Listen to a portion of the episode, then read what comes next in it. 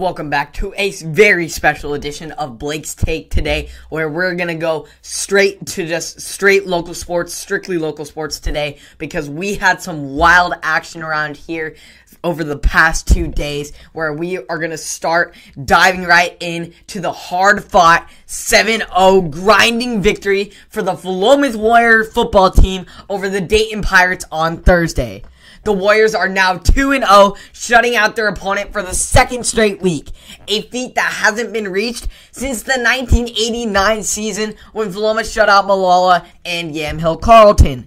It was a defensive battle all game with the Warriors defense containing the powerful Dayton offense while Dayton in return held the Warriors scoreless for a majority of the game. However, the Warriors did get a lone spark they needed by the offense and a Hail Mary heave by Caleb Jensen at the end of the first half to Ty May, who caught it and tiptoed down the sideline for the 43 yard touchdown and ultimately got them the key touchdown that was the difference maker in this game. But shout out to the Warriors' sixth starting determined lineman who powered through the entire game with many playing both ways, grinding out enough space for Jensen to make that incredible throw to keep the clock rolling in the second half and just ultimately protect our quarterback and help us win this game. Without these linemen, this game would have been a lot uglier. Offensively, Isaiah Blackburn rushed for 87 yards on 10 carries, while Jensen threw for 88 yards, and Carson Girding caught four balls for 38 yards. Great offensively, definitely better stats than last game. Defensively, the Warriors still dominated just like last week, holding the Pirates to just one completion on 14 attempts while coming up with three interceptions, including one by one lineman in Gio Abdul Saeed and Alec Russell and Chase Beardley, of course, while also, also recovering two fumbles for a combined total of five turnovers recovered by the de- recovered by the Warriors. So just another dominant defensive performance by the Warriors, allowing the offense to just uh, just enough power to push for a game-changing score. It was just incredible to watch the uh, amount of offense that they are trying to get, just powering through on the run game. They are, definitely establishing themselves as a run-first team, and they really proved that especially after they got that score. They were definitely trying to score again, but they were definitely still getting long drives. Although they came up short on many of those drives, they kept the clock rolling, keeping the ball in bounds, keeping Isaiah moving, especially 87 yards, which is better than I think the high last game was 48 yards by Jensen. So great, better performance improvement there. Also improvement by the defense once again. They improved from last week, getting still getting up on the ball, but they and they really held this Dayton team. They were trying to do all sorts of things, switching up their schemes, switching up their plan. But the Warriors uh, defense stayed home, stayed to their assignments, and they ultimately were the game changing factor in this game. But the real game changer was definitely the offensive and defensive linemen. The D line stayed patient, even though they were getting double or triple teamed. They st- kept going, and when they got their opportunity, they blew up the play altogether. And then, of course, the offensive line just kept pushing through, kept letting the clock roll, and ultimately got enough uh, enough space for Jensen to throw that amazing touchdown pass to May. So just an incredible victory for the Warriors. They are now undefeated on a win streak so far, and they will have their first home game of the season in which each player will have two tickets to give to their parents and or a friend or family member, and they will be able to attend that game for the, the so-called homecoming slash senior night for the Warriors, and they will be playing Amity uh, at home this upcoming Thursday. So make sure to tune into that one as well. That will be streamed on NFHS. And then if you're able to attend the game, that's great because these Warriors are something to watch for sure.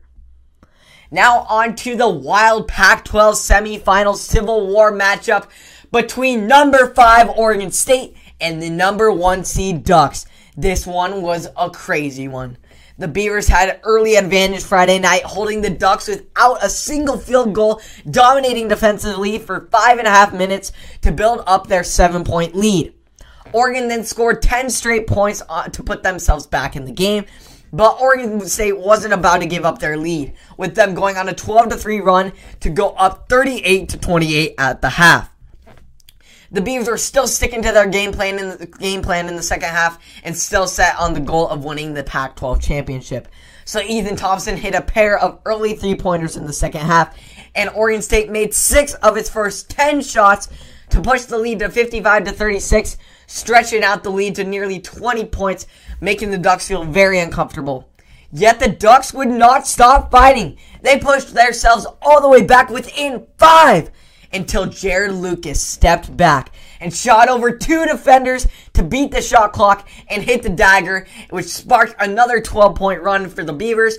And they kept defying predictions in the Pac 12 tournament, winning two games to now reach their first Pac 12 title game, just the second one ever in 33 years. After their 75 to 64 upset victory over the local rivals and number one seed Ducks. What a victory by the Beavs. Great performance there. Ethan Thompson scored 16 points. Rodrigue Andela uh, added 13 points, and the Beavs withstood a late game rally to hold on and beat the Oregon Ducks. The Beavs are used to being the underdogs, whether it be a regular season or the championship series. They are going to come out with the same intensity as always. Always. Just such an impressive victory. How these players were able to take down two elite teams at the top of the conference and now down to two days in a row. And they took them down. They beat UCLA. They beat the one seed Ducks. And now they are hoping Pac 12 championships against the number 23 Buffs. They haven't beat them this regular season, but they just showed that elite teams in the Pac 12 don't mean anything in March. It's March Madness. These Beavs are one game away, one game away from punching their ticket to an NCAA tournament. Something that hasn't happened here since Gary Payton himself just it's gonna be incredible to watch. You can tune it into the, that tonight at seven o'clock or seven thirty ish. Make sure you watch that because these Beavs are absolutely dominating. I believed in them even though they were 500, despite them being ranked last in the preseason polls in the Pac-12. They have bumped themselves all the way up to fifth at the end of this regular season, and now shows that they are determined to keep fighting and keep powering through. They persevere. They don't care what anyone says. The doubters don't mean anything because us down here in Willamette Corvallis area, we cheer on our Oregon State Beavers no matter the odds, and we stick with them through and through. And they're about to come bring us an NCAA tournament appearance. Go Beavs! So thank you for tuning in to another episode of Blake's Take. Hope you enjoyed all the incredible local sports. I will report on what happens at the Pac-12 championships tonight. I'm for sure I can guarantee you I'm to bring good news. The Beavs are to pull it out tonight. I just feel it. And so you can tune into me on Apple Podcast, Spotify, and or YouTube. Got, got lots of great local and national sports content. And hope you all enjoyed. I'll catch you all in the next one.